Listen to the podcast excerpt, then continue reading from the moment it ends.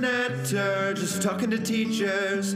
Talking to teachers about academic research and evidence based practice with continuing professional development at PNA 1977 on Twitter. Naylor's Natter, just talking to teachers. Hello and welcome to this week's Naylor's Natter. So this week I'm in conversation with pupil premium and vulnerable learners champion Mark Rowland. So Mark is a research school director, an author, and although he wouldn't claim it himself, as he's far too modest, an expert on the use of pupil premium. So we discuss in this podcast the history of the pupil premium, and as Mark writes in his blog on the Research School website, since its introduction in 2011, the pupil premium has helped zero in on the damaging but enduring relationship between family income and school success. We discuss how our thinking on best use of the pupil premium has shifted with both the EEF guide and the newly published DFE guidance reflecting some recent changes. Mark also confronts some popular myths and misconceptions and gives you, the listeners, some concrete advice to take and action in your school. But before we get into the interview with Mark, we have Maria from the Teacher Development Trust in our Sheffield studio, and she's talking to my colleague Alex Beecham. Hello, Alex, who is the TDT's expert advisor in Sheffield and they'll be having a natter about how the project has impacted schools as it comes to an end in March 2020. So over to you, Maria and Alex. Hi Phil, it's Maria. I'm here in Sheffield today with our expert advisor, Alex Beecham, who is based at Hunters Bar Junior School but has been leading our TLIF funded Excellence Hub in the area for well, almost three years now. Uh, we just had a really exciting hub meeting with some of the schools in Sheffield who are involved in the project. And I'm delighted to say that he's joined me for a bit of a chat now to talk through what we're seeing and some of the impacts in those schools. So, Alex, would Hello. you mind introducing yourself and just talking about what the project entails in a bit more detail? Sure. Hello, Maria. Um, so my name is Alex Beecham. I'm the lead practitioner and assistant head at Hunters Bar Junior School here in Sheffield, and um, I'm currently on the secondment uh, with the TDT, and um, that is to run uh, um, an excellent CPD hubs project with seven schools in the Sheffield and Chesterfield area, and it's uh, a real pleasure for me to talk to you today. Great.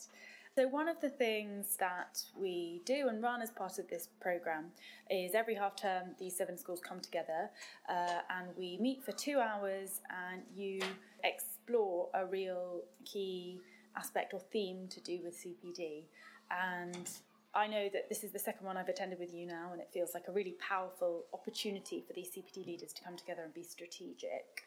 Today, we were talking a bit about uh, middle leaders and their responsibility of CPD, and a bit about evaluation tools, including the framework by Thomas Guskey, who's been a previous Naylor's Natter guest.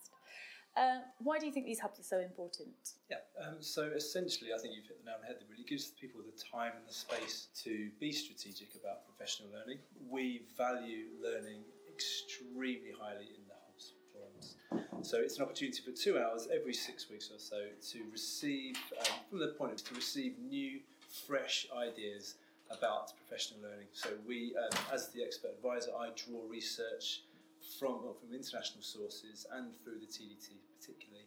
And we come together and we bring our thoughts together. We think about what can make the biggest difference to our schools uh, when we go back to them.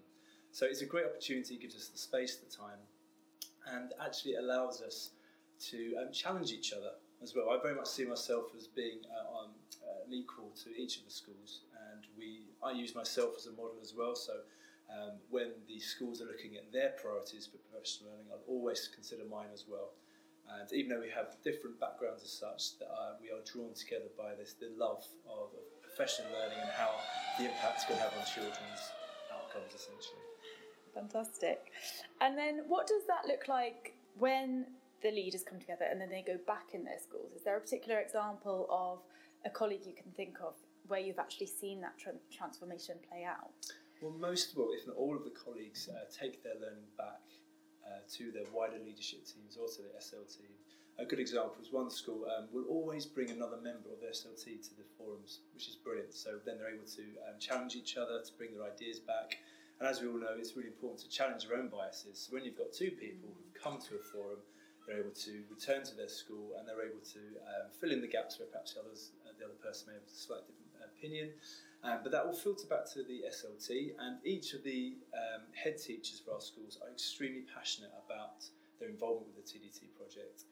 And uh, we've seen plenty of examples where the head teachers will contact me directly to say um, they're, you know, they're, really enjoying the engagement that they're having with the TDT, um, particularly around the CPD cycle. So this is um, something that I'm extremely passionate about, and uh, each of the schools have taken on board. So using the, the DFE standards uh, for professional learning um, a number of other research-based materials where we're looking at um, how we can embed long-term sustainable professional learning, thinking about how it ties in with the planning, the implementation, uh, but also making sure that um, professional learning is revisited regularly over um, perhaps two to three years actually. So we're looking at long-term professional learning here and we're thinking about opportunities for collaboration and we're thinking about how research informed and also tweaking uh, any professional that's implemented into school to make it fit with their particular context. So taking the best that research has to offer and then making sure that fits into a, a usable model that everyone can discuss in our forum mm. and allows us to have a common framework for discussion purposes. Yeah, so and it was so powerful today to hear some of those uh, colleagues talk about how they had moved away from this sort of one off delivery from SLT to using this cycle and becoming a lot more evaluative and then feeling that their colleagues and other teachers in the school were so much more aware of how their CPD and their development was then impacting on pupil outcomes. So, yeah, yeah it's really exciting. And thank you so much for your work in the area and, and for talking to us today. Phil, host of Naylor's Natter, is doing exactly the same thing in, in Blackpool, so that's really exciting. And onwards and upwards, I say. Back to you in the studio, Phil. Brilliant to hear from you both, Alex and Maria. And also brilliant to sound like uh, an unwanted interruption from what could have been a low flying aircraft or possibly uh, even a Hoover. So thank you for staying professional and keeping with it there. As ever, if you want to find out more, then head over to the TDT website. So that's www.tdtrust.org. So now, without further ado, let's listen to my interview with the wonderful Mark Rowland. Okay, so hello, Mark, and welcome to the podcast. Uh, hi, Phil. Thank, thank you for asking me to uh, to talk uh, about people Premium. No problem, and thank you for being there because I know how busy you are, and I believe you're speaking to me live from a hotel room. This is the dedication from the Research School Network. Fantastic. It's very glamorous hotel room as well. Uh, so. I can imagine. I can imagine. Absolutely. So we'll start with the gentle introduction, Mark, as we do with all the guests. So could you just tell listeners a little bit about your journey to this point and your current role? So uh, I've done a lot of work uh, uh over the last, I guess, now uh, it gets a bit scary, doesn't it? Sort of eight, eight, eight to ten years, really, around early days of, pupil premium policy implementation. And that work's evolved over time. Now we're really across, you know, across the country uh, through the sort of the research school network based at uh, Unity Research School over, over in Suffolk, but work across the country, really from Cumbria down to Cornwall, uh, working with schools, groups of schools, local authorities, MATs, through a number of schools like uh, Durrington and uh, you know, the, the, the, Norwich Research School, also colleagues up in, you know, in, in, in Doncaster and beyond, working uh, to support schools to take, you know, a, a, I guess, a, a more evidence-informed strategy for tackling educational disadvantage, but also you know, aligning that with, you know, I, I guess, uh, what we know about effective practice and effective process but also about values uh, too. And I've done a number of, uh, I, I, guess, long-term analyses of uh, what is happening in schools that are performing know, consistently well by their disadvantaged pupils, and also what is happening in those that struggle with that as well. Just quite recently finished a big review, a year-long review of a you know, high-profile multi-academy trust uh, uh, a report for them, and and also did uh, uh, had a deep look at um, uh, what was happening in two opportunity areas in in Oldham and Derby. Again, and what was happening where schools were successful uh, by uh, their disadvantaged people in communities that are facing some uh, some challenging circumstances as well. And uh, yeah, so at the moment, running really working from uh, yeah, North Yorkshire uh, down to Cornwall, and also some work with in Jersey too. And I also uh, am doing a little bit of work with with the DFE around uh, accountability reform around pupil premium. And I, think we've taken some really positive steps in the right direction uh, on, on that too. You know, that sense of moving to a three-year strategy rather than you know the one-year reporting cycle, which leans towards quick fixes and itemizing fund, funding expenditure rather than you know a, a long-term approach to address uh, address pupil need. So yeah, the, lots of stuff. Uh, yeah, I, I I find it it's a great privilege of course, to be asked into schools, uh, met some amazing colleagues, uh, and, and made some really good friends as well, uh, working across the country. You know, it's a challenging issue, this, and, and, and um, you know, so longer term work it tend, tends to be the most the most effective around it. But it's, it's, schools are endlessly fascinating places, aren't they? Uh, so, so, so lots to do uh, still. Uh, yeah, absolutely. And uh, the focus of this podcast is very much going to be around uh, the pupil premium. And obviously, yeah. you know, listeners will be aware of you know your work that you talked about there, and also the books that you've written around this. And I just want to, to draw listeners' attention to one particular uh, quote from your updated guide to the pupil premium. So it says yeah. that the measure of a successful education system, whether at local or national level, should be how its disadvantaged pupils perform. So yeah. I guess you know, nice easy question to start, Mark. Is is this measure being used? Do you think, and are we making progress nationally on outcomes for disadvantaged pupils? So, so I, I, I think it's patchy. Uh, I, I, I, I, absolutely stand by that that that quote. Um, uh, I, I'm, I'm, you know, I, I, I think you know how we perform by the most vulnerable has to be the true measure of success. That's where you know um, that's where the effect size as a teacher is, is, is, greatest, isn't it? I mean, one of the conversations around work around pupil premium, one of the conversations that comes up uh, at, at, times is around parental involvement and, you know, um, you know, and, and school leaders and teachers being frustrated at, um, you know, sometimes uh, families not having the capacity to, you know, to provide uh, the, the, support uh, for, for, for disadvantaged people that you know perhaps some other family do have. You know that sort of social, financial, and cultural capital. But what I'd argue is they're the children that education matters most for. Those children that don't, uh, that where families don't currently have the capacity to support uh, at home. That's where we can have the greatest impact. I, I, I, I think that message is increasingly sort of understood. I think sometimes the, the high stakes accountability that we have in our system works against that because uh, people get frustrated uh, because actually they're not quite getting the results that sometimes their efforts and, and, and energies would, would would deserve. But um, but I think uh, always, and I think always, we have to you know take a sharp look in the mirror again around this really, uh, Phil. That actually you know, how do we perform by our most uh, m- most vulnerable? That for me is the, is the true measure of you know, sort of high expectations.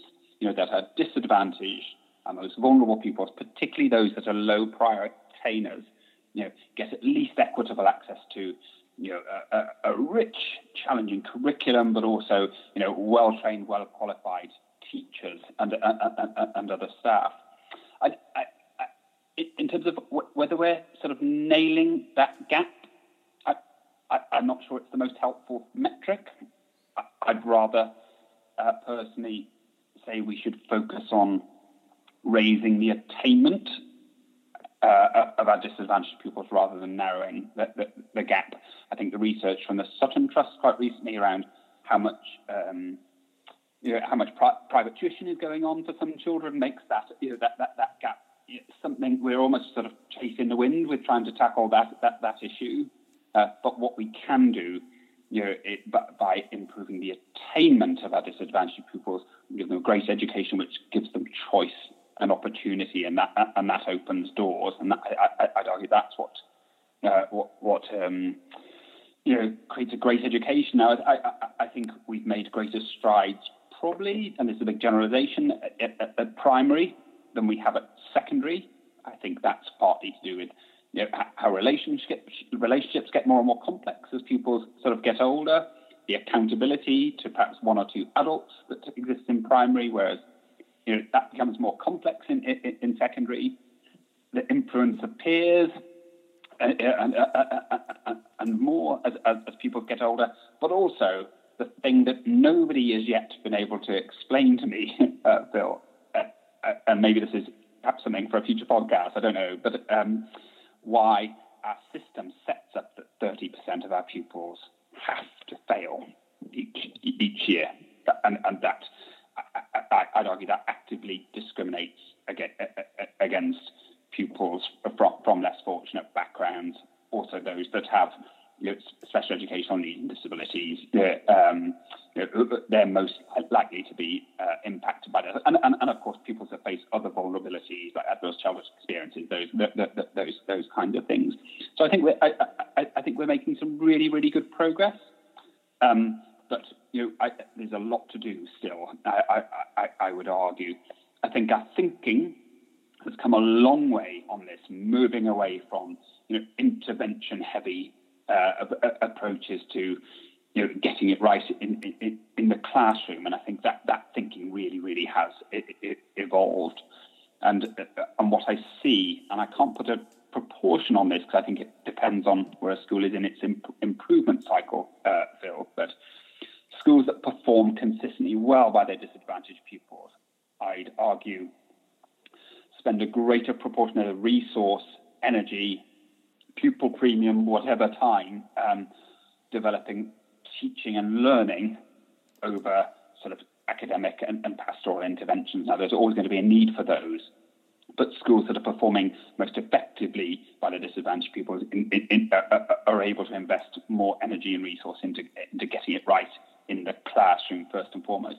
I think there's an aside, really, really briefly as well, that we have to recognise, uh, without wanting to get political, that, i that, that that investment in children through the pupil premium, that investment in poor children, over the last 10 years has been a vote against the current of wider social policy. You know, uh, you know, it's cuts Sure Start, social care budget, children's services, you know, decimation of sort of local authority uh, funding and that, you know, and things like universal credit, I think those things have negated some of the impact uh, and, and, funding cuts in real terms to schools as well. And I think some of those cuts have negated the impact of the pupil premium. I think we'd have been further along in terms of, you know, greater levels of child poverty, all of those kinds of things. Uh, those have negated some of the impact of, of pupil premium that we could have seen if it was in a more stable funding environment, particularly around social issues, which are increasingly landing on schools' doorsteps, I, I, I think. Mm, no, absolutely. And there's so much there that we're going to touch on as we make our way through the yeah. podcast.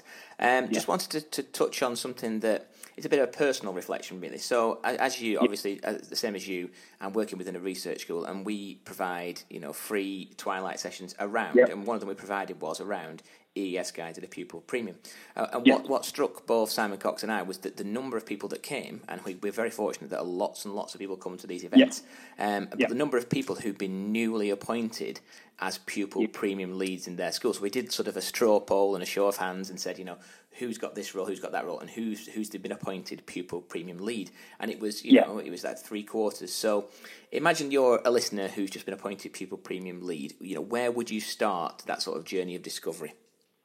Okay, I, I, I think that's you know, I, I, I, think it's a really good observation, and we see I, I, think that that role changing quite frequently in, in, in schools. I think it's important that that's seen as a long term role, not something you know that that that, that um, you know, that should be you know sort of a pass the parcel uh, role.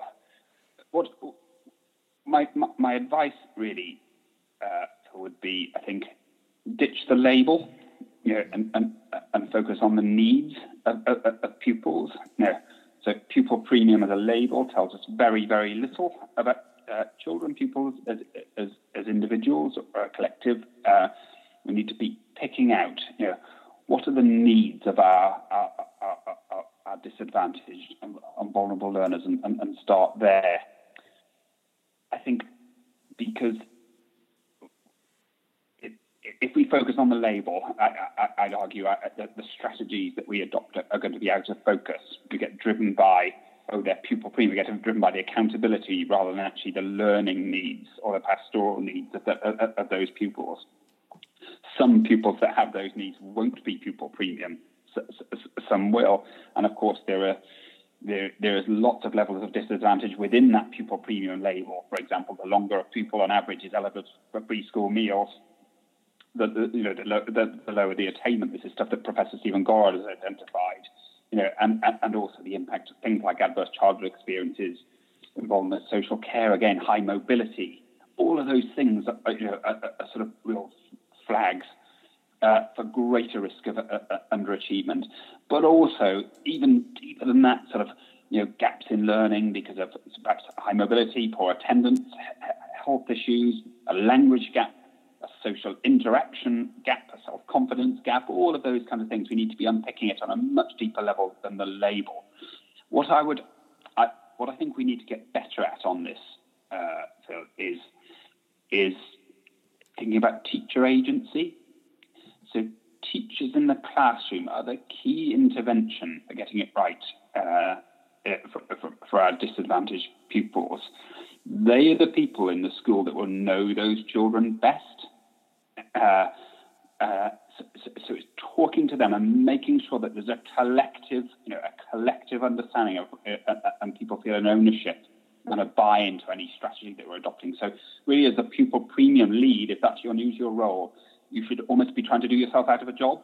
Uh, and, and, securing that collective responsibility for those uh, for, for, those people and a sense of ownership uh, for, for, it. I would call it, you know, a, a, you know, a, vulnerable or a disadvantaged learners lead rather than a pupil premium lead, but, but personally, because I think that, that I'd argue that's a little bit more meaningful. Um, but yeah, always come back to the needs of pupils. That has to be the starting point rather than uh, you know the, the, the, label. The other thing that I would do, you know, without racking up the things to do on, on this role just early on, um, is, is, to get into classrooms and see those see those pupils. Uh, not about bits of, you know, of course, things like passports, everything can be really useful. Data can be useful. It can be useful to a degree, but actually, you know, how well are these pupils, you know, t- you know, you know to use the sort of Rob Coe definition, you know, are these pupils thinking hard in their lessons? Are they participating in classroom talk? Are they involved in discussions? Are they asking questions? You know, are we seeing those self-regulation strategies being adopted by those pupils within their within their learning? Know, um, that, those are the things that, that, that will make the biggest difference. Pupil premium is not about big shiny interventions and things like that. It's about a thousand little interactions, day in, day out, week in, week out, term in, term out for those uh, pupils that makes all, all, all, the difference. And if you're, you know, if you're from a less fortunate background in reception, where you, you know, perhaps perhaps you've been exposed to less language, less conversation, less talk, less play, just because of challenging circumstances that you know, families face, is pretty tough growing up in this country on you know on, on a salary that makes you eligible for free school meals. If you're then on the margins of that lesson, if you don't participate when children are singing a song together or you know or, or involved in discussions, then I, I, I think you very very quickly learn to hide in those classrooms, and then we see as pupils get a little bit older, you know, op- learning how to opt out of lessons, desktop truancy, or perhaps a more combustible approach to avoid sort of failure in, in, in learning. To see those pupils in the classroom, that, that, that, that's where it really, really matters. No, absolutely. And it was interesting that the other quarter uh, of people, and again, this is just a rough estimate of a straw yeah. poll, so it's not by any means you know replicated nationally. But the other quarter were uh, in, involved in teaching and learning, or they were responsible for teaching and learning. So that was quite yeah. interesting. Yeah, there, there has to be there has to be a, a you know a crossover uh, between those two the, the, those two areas. Otherwise, you know, we go. I, I, think you're more likely to go down the you know the sort of intervention route, uh, interventionist route, and, and yeah, and I'd argue that you know, too often we see spikes, you know, in, in, you know, we see gains from from those those interventions, but actually they tail away, and you get sort of frequent flyers, repeat customers on on, on those types of types of things. So it has to sit with, you know, it, it, we should be intervening to gaps in learning uh, rather than at attainment levels, uh, which I think uh, which is too blunt. No, definitely. And uh, what we're going to do later on uh, is talk about some sort of popular myths. Uh, I know that the EF yeah. report has yeah. been similar in terms of popular yeah. myths, so hopefully you can help us with those. But before we get into that, something I liked from your book as well was you talked about these hundreds of different interactions that are taking place day to day in classrooms, and you talk about your test and learn approach for, for, for new kind of activities. Um, just tell us a little bit more about what you meant by that. Yeah, so, so it's I, I think one of the you know perhaps one of the weaker areas that we see you know, in um, in, in, terms of impact evaluation, you know, in, in, one of the weaker areas we see in, in, schools pupil premium strategies is is uh, impact evaluation. Are the things that we're doing really, really making a, a, a difference? And uh, and I sort of learned this really from Rosendale School, and we ran a, we had a, a randomized controlled trial around uh, developing metacognition in the, in, in the classroom and, and, and, about how you go about trialing and, and, and, testing things to see whether they're making a, a, a difference or, or not. And I think what happens really is that often impact evaluation gets muddled up with accountability. And as soon as you sort of uh, uh as soon as there's a crossover between the two, I, I think you're really on. Uh, uh, yeah, uh, you're in trouble. Actually, we need to decouple evaluation from accountability. We're not trying to prove what we're doing is working. We're trying to find out whether it's working because you know, in schools at the moment we've got limited time, we've got limited funds, we've got limited resources. You know, issues with teacher workload, issues with children. I think there's an issue around curriculum equity. You know, I think we have an issue with, you know, and what I mean by that is that often our children from the poorest backgrounds with who have you know, lack broad vistas in their in, in their life, limited experiences, limited exposure to language. You know, often they get a more narrow curriculum offer than in schools because you know, we're, we're, we're trying to sort of backfill on, on, on gaps. So we have to be making sure that the things that we're doing are, are, are effective and really, really making a difference.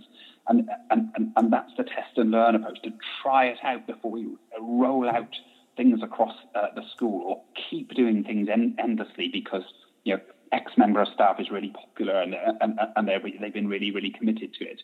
Someone being committed to something is not necessarily a good pro- proxy for it being uh, uh, successful. So I think we need to get better at that. I also think we can end up being you know, o- over claiming impact sometimes. Yeah, when actually we have to talk that through. What does that mean? And we end up talking about activity rather than impact on on, on, pupils. So it's it, it, come back again. Test and learn is about is not about proving that we've been successful. It's about finding out whether we are, and the key to that is is really um, you know, being really, really specific about what we're trying to achieve. Again, Rob Coe talks about this, about mistaking school improvement. And sometimes, you know, if we're really vague about what we're trying to achieve, we might say things like we're going to improve teaching and learning or improve feedback, yeah, or improve metacognition. When we use really, really vague proxies for success like that, it's then really easy to it's really easy to claim success as a result of it, isn't it? Um, yeah, and uh, so that test and learn tells us, uh, you know, it, it, really helps us to evaluate uh, whether we're being effective or, or, not, and whether the things are worth doing. So it's about, you know, not just doing pre and post tests, but trying to find some kind of comparison group. I know that can be difficult uh, sometimes. Uh, triangulating data, not just asking those involved whether they think it was successful or not, um, because people tend to uh, you know, overestimate how effective something they spent lots of time uh, on. Um, you know, and to, and to, try and unpick that that that impact a little bit uh, a little bit more effectively. Um, I'll, I'll, give you an example, uh, Phil, about how you can you can overclaim. You can end up uh, thinking things a bit a bit better than they actually are. I was running the um, I was running the Jersey Marathon at the weekend, and um, and I've been doing a lot of work in Jersey over the last four years. And as I was running through the course, lots and lots of people were shouting, "Go Mark, go Mark!" I was thinking, "Oh wow, I've had a good impact here. Lots of people in Jersey know me." And it, and then I had a low point where I'm such a a plank sometimes. I looked down and my name had been put on on the on the on the running badge. Yeah. Uh, yeah. So actually, that was a low point going up a hill. But you can easily, you know, I, I, I think we're we're poor judges. You know, so I was at first thinking, gosh, haven't I had an impact on this island? And actually, it wasn't at all. And, and it's really easy, I think, to see what we want to see uh, sometimes, and that's why you know comparison groups peer ev- evaluations, getting an outsider to come and look at how effective what you're doing is, is really, really important as part of that test, uh, that test and learn approach. I think the other thing to say on that, and it's something that I really picked up from uh, our research school colleague Lorwyn Randall, who's a bit of an education hero of mine. Um, uh, makes the point that you know the the weaker the evidence for any approach, the more important the evaluation that we put in place. And I guess what he means by that, you know, we take like um, you know, uh, metacognition or even, you know, or sort of something like uh, phonics, lots and lots of evidence and studies around th- th- th- those um, those approaches that are showing a positive impact. Whereas if we look at something like um, uh, parental involvement strategies or, or, or mentoring, which of course can work, but the broader evidence base is much weaker. It's really, really important when we're adopting strategies that are less have less robust evidence behind them, that we trial them out and test them and check them before we roll things out right across uh, the school, because we haven't got the time to do that, and I think children children don't have the time to do that, and there are better things uh, for, for, for them to be doing. Um, I'd also say things like, you know, as part of test and learn, case studies. So case studies can be really, really effective.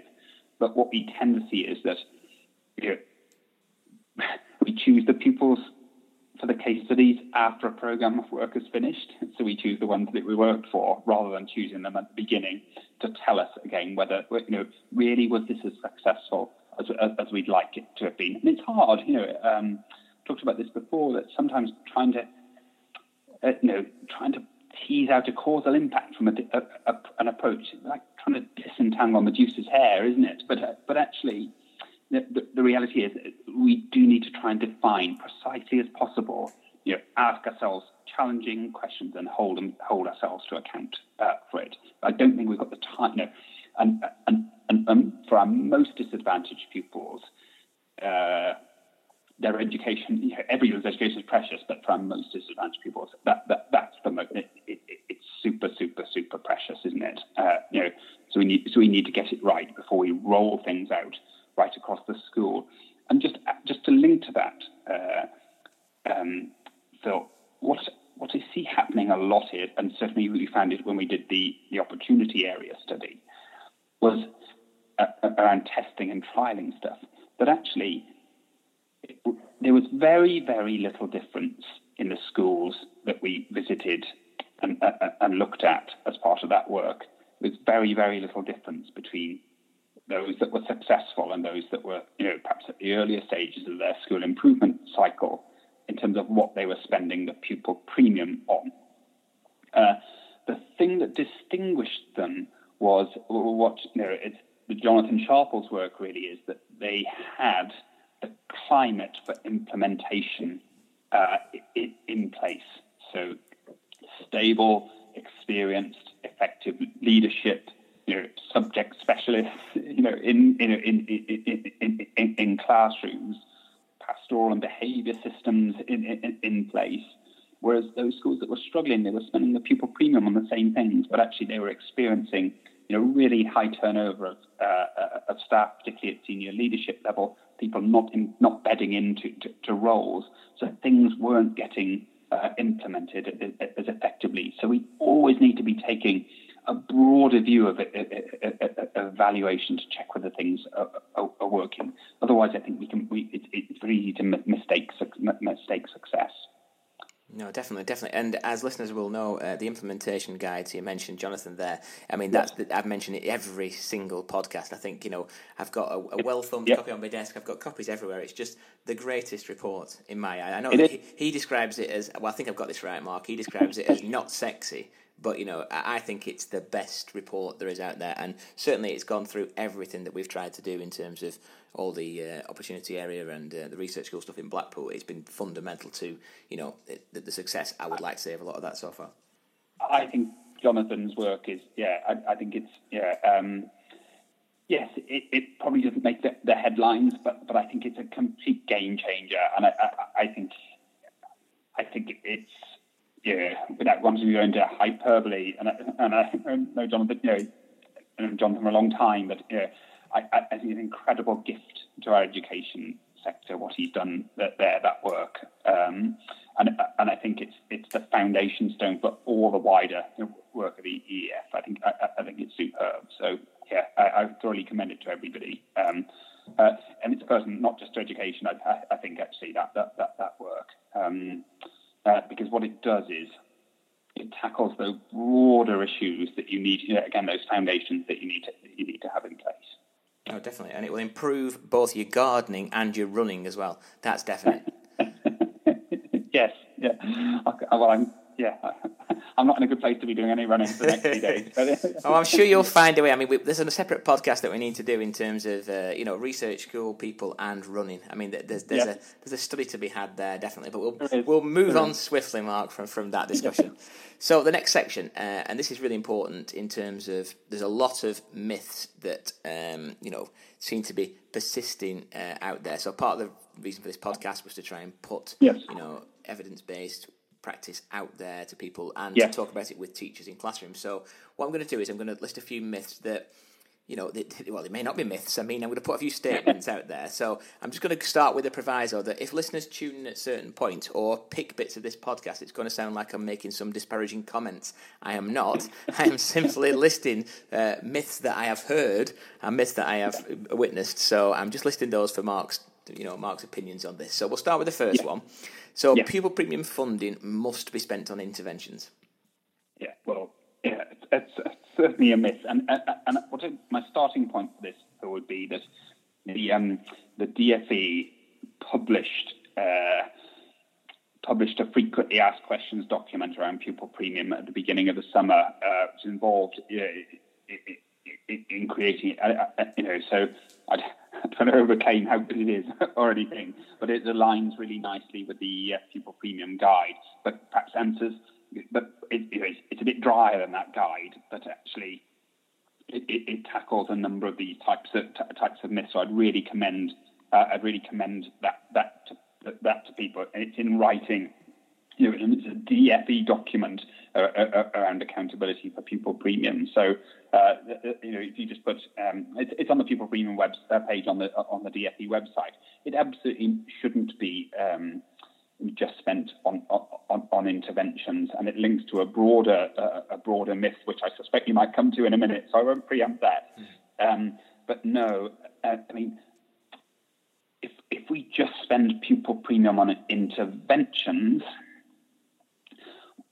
you know, sometimes interventions are needed because perhaps we you know, have um, a professional development issue uh, you know, in terms of teaching and learning that we need to address. So that might be the cause of uh, the um, that, that need for the intervention at times.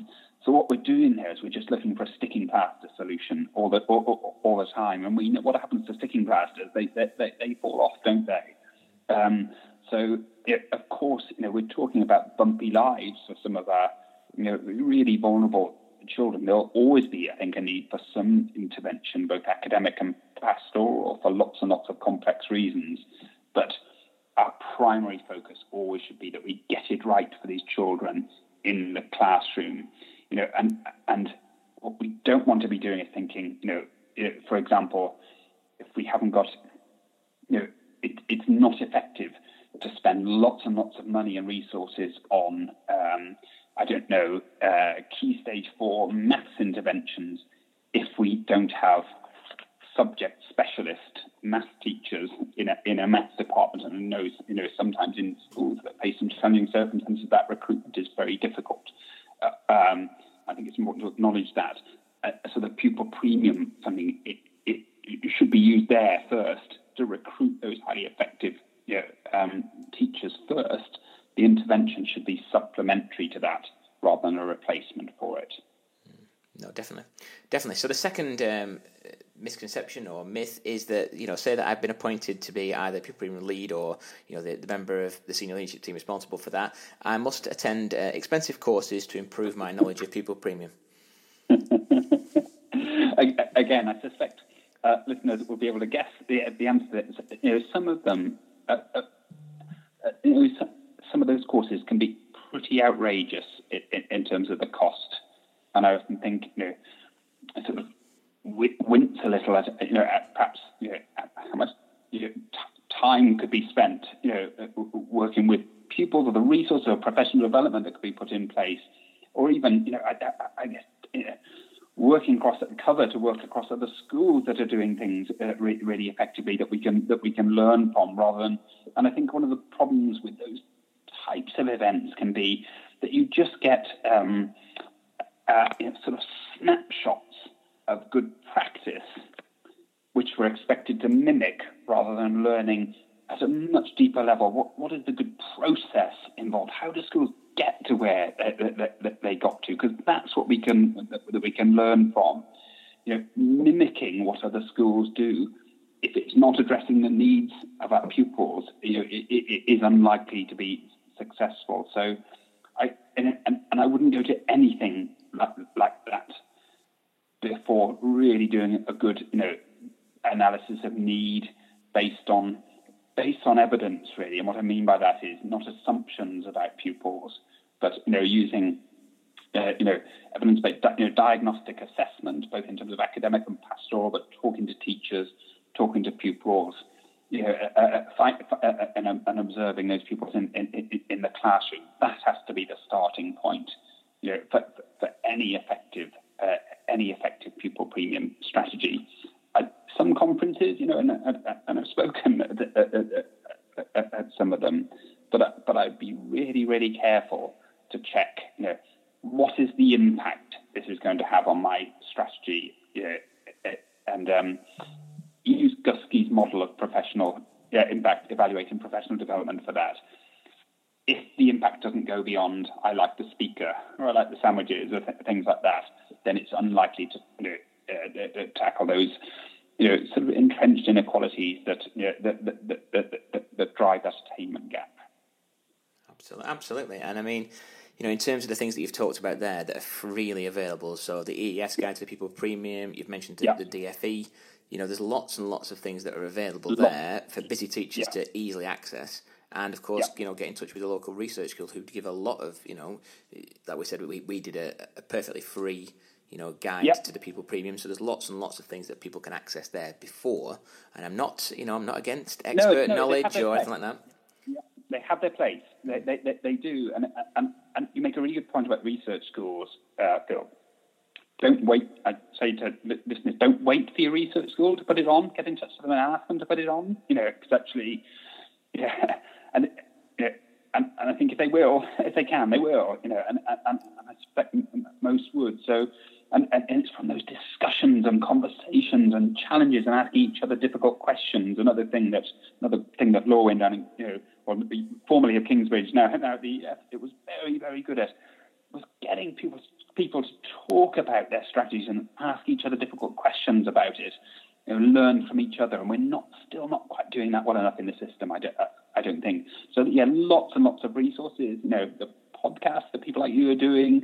Phil, you know, uh, um, uh, you know, uh, uh John Dunford. So John Dunford uh, is another sort of hero of mine. Used to talk about look out, not look up for answers on, on, on this. Look out into the system because they're they're there. Um, and you know, I, I think that's really really important. No, definitely, definitely. Right, this next one's deliberately controversial, so listeners, please don't okay. get in touch with me and say that this is my viewpoint. This is not my viewpoint. This is just an exaggeration of things that I've heard. So Yes. I'm putting this to Mark because this is the extreme example of what occasionally people do say. So do I think I think I've given enough of a, of a disclaimer before I say this. Um, so most disadvantaged pupils are culturally Ill- illiterate and disinterested. So we need to engage them um, by you know something like a trip to the farm or take them to the ballet or something.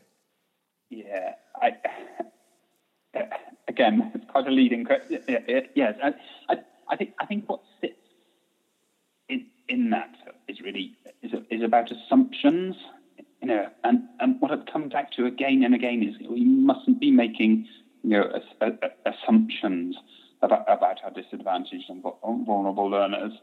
There may be you know, um, some disadvantaged pupils that experience cultural disadvantage for a whole host of, of complex and related r- reasons. Um, but um, but unless unless we've done an analysis of need and what the reality is, yeah, then we're yeah, then we're on really really shaky ground. And I think what happens with those types of things um, is that what people do. Do you remember the the Damian Hinds thing around launching the, the list of fifty things to do that you know Oh, based yes. in the National Trust? You know, it's really really superficial. It's really and, and and what they're doing is saying, okay, children who experience those types of things, children might go to the ballet or things like those children tend to do well at school. Not always, but those. So it's it's an assumption based on a correlation. I'm thinking that if you do those things, those children then, you know, are um, you know are, are, are automatically going to do well, and it's much more complex th- th- th- than than that. Uh, it's where our curriculum becomes really, really important, isn't it? And, and, and about how much opportunities pupils have to read and read widely, but read in in school. Um, we can make the biggest difference for those pupils in in, in the classroom, you know, and, and and any of those experiences are linked to the curriculum. So of course they're important. Of course, you know, sort of those trips and experiences, but they only really, I'd argue, impact on the achievement of disadvantaged pupils when they link back to what pupils do in, in, in, in class. It's also, and it's why teachers are so important on this uh, agenda, that you know, a trip to experience something is only effective if it's rooted in conversation and discussion afterwards. That's where we see the real the, the, the real gains.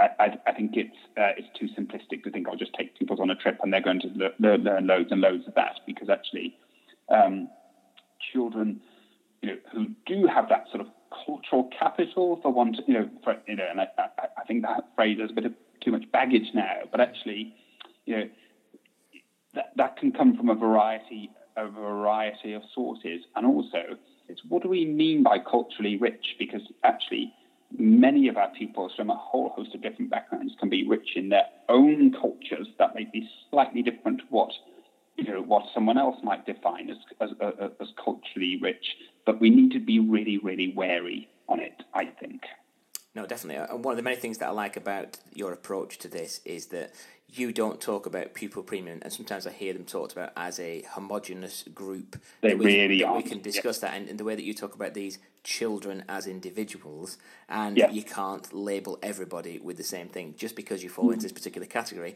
doesn't necessarily automatically make you culturally illit- illit- cultural. Like I even say it, I'm culturally illiterate. I can't even say the phrase, but um, or it doesn't make you disinterested either. You cannot label everybody with one particular. No, no, and, and, and you just uh, try and unpick what is happening in sort of children's you know, ch- children's lives. Um, and, and often, uh, you know, I, I, I think sometimes for our pupils, um, yeah, who, really really struggle with with, with, with their learning. Sometimes, you know, I, quite frequently, see we see, and, and lots of evidence backs this up. You know, a language gap, but I think it's often linked to a social interaction gap but it's it's absolutely not about disinterest. I, I would argue that t- time and time again. I think what we have to do, you know, it comes back to the look, uh, uh, someone talk about sometimes. You know, it's the Harper Lee thing. To truly understand a person, you have to get inside their skin and walk around it for a little while. And do we really understand what it's like to grow up as a disadvantaged young person in our school c- communities before we make those sort of generalized, sort of sweeping, those labels, pupil premium, SEND, EAL, they're so broad, I, think they're almost worthless. You know, they're useful as flags uh, for pupils at risk of, of underachievement, but for, and, and in some cases they're useful as a label for getting additional funding into school. There's another podcast to argue whether it's additional funding or not, but but, but um, uh, um, beyond that, you need to set them aside, and, and yeah, every one of those pupils is an individual with their own story behind it, which is why it's so challenging. That's why it's so challenging for, for schools. You know, this is not an easy thing to be dealing uh, with and we shouldn't and we shouldn't see it that way. I certainly think we should remember all the time, in particular, that we're we're expecting a lot of our teachers on the, on, on this on, on this agenda, and it's why again and again that we shouldn't try to solve all of society's problems in in our schools, because uh, uh because we can't, um, but we but we can you know. I think we can do a bit better sometimes in terms of those children's experiences, you know, in, in, in the classroom. No, definitely. So I'll just do two quick last ones, Mark, if that's okay, because yeah. I'm just yeah. conscious yeah. of uh, conscious of time, and, and I say this every single episode, so listeners will be sick of me saying this, but we we're trying to keep to commute length, so it depends on what your commute length is, but uh, yeah, roughly. If you're stuck on the limit, if you're stuck on the limit, limit interchange, yeah, it's okay, isn't it? Oh, it's okay, but no doubt you run to work, Mark, don't you, or something energetic? so I mean, I'm sure it'll be fine for you. Okay, so the last couple are that, and you mentioned funding there. So you know, one of the myths that maybe, or maybe it isn't a myth, is that only eligible children can benefit from pupil premium spending. Yeah, absolutely not, and that's tackling that DFE document. So the D, it was always implicit from the DFE, but now it's explicit. The DFE state categorically, you know, it's for schools to determine how that money is, is spent. And, and again, disadvantage is like, what does disadvantage look like in your school community? It's for schools to define what that looks like. You're accountable in terms of outcomes for pupils with that pupil premium label, but it's for schools to determine because it's complex, isn't it? Lots of schools will have that, will have those experience of uh, vulnerable pupils who are you know, perhaps on low income, insecure, uh, in insecure jobs that just sit above uh, sort of eligibility for, for, for pupil premium, and indeed, uh, it's the Stephen Goddard thing around you know that some of the most vulnerable families who don't have access to you know uh, benefits of British citizenship as well. So those you know very very vulnerable uh, pupils. We saw quite a bit of that in when we were working in in, in, in Oldham families that are newly arrived to the country. Now, what you know it'd be morally questionable, wouldn't it, for you know for the for schools not to be able to deploy their resources towards those vulnerable people. So, as school leaders, you have you determine what that what what that disadvantage looks like, and indeed that's why that leans towards how we can be funding, you know, getting it right in the classroom, not just you know, uh, in, in, interventions with that with, with that funding. So categorically, that's you know, that, that that's a myth.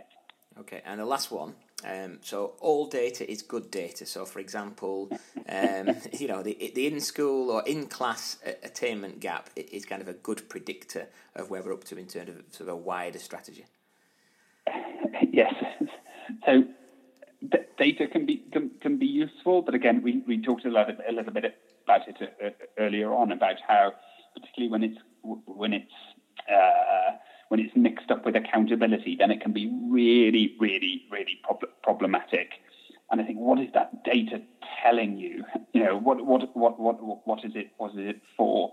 And of course, you know, in, depending on school context, it can be really, really problematic. So, um, yeah, of course, in-class comparisons can be useful, but but I but I think we need to be using standardised tests, diagnostic assessments, rather than you know um, just just relying on t- t- teacher assessment, uh, that has its place as, as, as well as as as, as do ob- ob- observations. But um, you know, it depends. You know, sometimes that data can be almost worthless. So, so in the schools I'm working in, where you know you've got sort of 60, 70% pupil premium, and then comparing the in-school gap. Well, actually, there isn't a gap there to, to, to compare because certainly when you get up to those types of proportions in a school, the chances are that the vast majority of pupils are from very poor backgrounds, you know, and, and, and so the comparison is, is, is, is, worthless. One of the things that we're seeing, uh, we're going to see in the new uh, uh, pupil premium accountability you know, from the from the DFE is we're going to keep the, we're going to keep that um, that measure of disadvantaged pupils in your school compared to non-disadvantaged pupils nationally. That's going to remain. But and, and, and all credit to Robbie Coleman and Alex Quigley at the EEF on, on, on this. They really pushed around how fine that's an if that's an accountability measure, fine, fine, fine. But actually, it isn't that useful to schools as an improvement metric.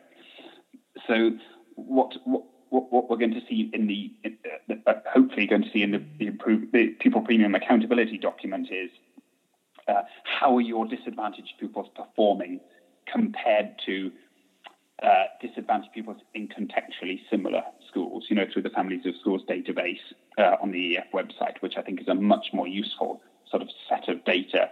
But sometimes, you know, otherwise, those comparisons, people from different starting points, are almost meaningless, aren't they? So, yeah, so, and, and of course, we know now that Ofsted are not going to be looking at that internal data. If it's being used, used for diagnostic assessment, I think they're going to be really, really effective, but we need to be wary uh, on, on, on, on that.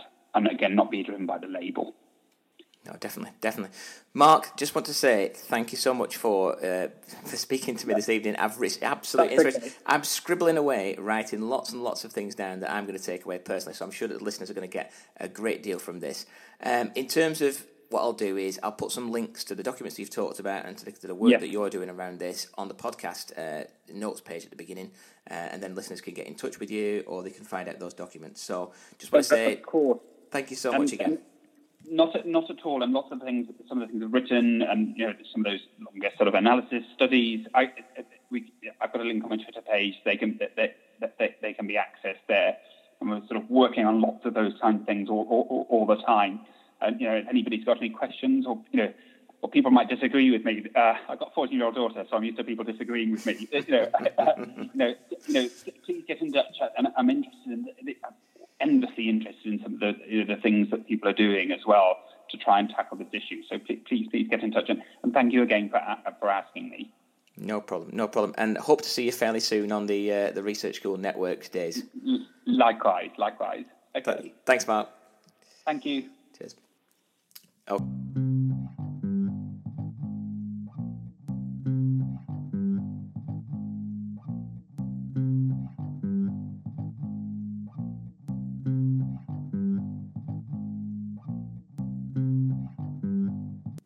This week on the podcast pedagogy section, I am reading Curriculum Athena versus the Machine by Martin Robinson. And you'll be aware of Trivium, where Martin explored whether a contemporary trivium, grammar, dialectic, and rhetoric could unite progressive and traditionalist institutions. And in this new book, Martin has pitted Athena, the Greek goddess of wisdom and strategy, against the machine, a data obsessed capitalist version of education where measures and metrics are cherished much more than wisdom. And I've read chapters 1 to 5, and uh, here are my thoughts so far. So we hear so much about a knowledge rich and broad and balanced curriculum, uh, but what does that actually mean in practice? And we hear about powerful knowledge, but to what end? So, qualifications for social mobility.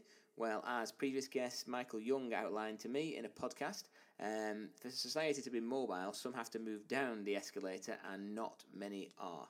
Plus, do we educate so that people can become downwardly mobile? I'm not sure that we do. So Martin argues that knowledge as an input-output model is mechanistic and we need to bring the human back in. So curriculum at its heart can challenge us to reassess our values and understand meanings.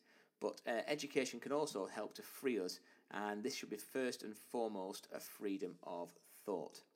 So I am, as we now speak, uh, tackling chapter 6, The Teacher, uh, and I have Martin as a guest on an upcoming podcast, so very excited for this. And as you will know, there have been um, rather mixed reviews from TES and Schools Week about this, but people may not agree. But what Martin uh, presents in terms of arguments are so stimulating that this makes this an absolute must read for all school leaders, in my view. So I look forward to speaking to Martin more about that when he's up on the podcast. So the book in question is Curriculum Athena versus the Machine by Martin Robinson, and that is available from all good and, as Craig Barton would say, evil bookshops. And it's also available on the Crown House website, which is www.crownhouse.co.uk.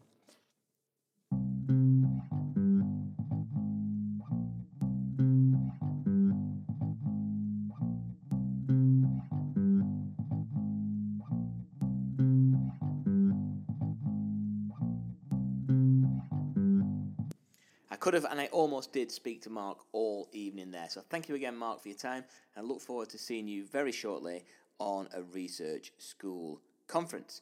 So, um, if you'd like to know more about the topics that Mark was talking about, namely the EEF's Guide to the Pupil Premium or the new DFE guidance, I have posted links to this on the show notes page. So moving into the shameless plugs section, and I'm not allowed to plug Research Ed Blackpool anymore, as we have now sold an unbelievable 700 tickets.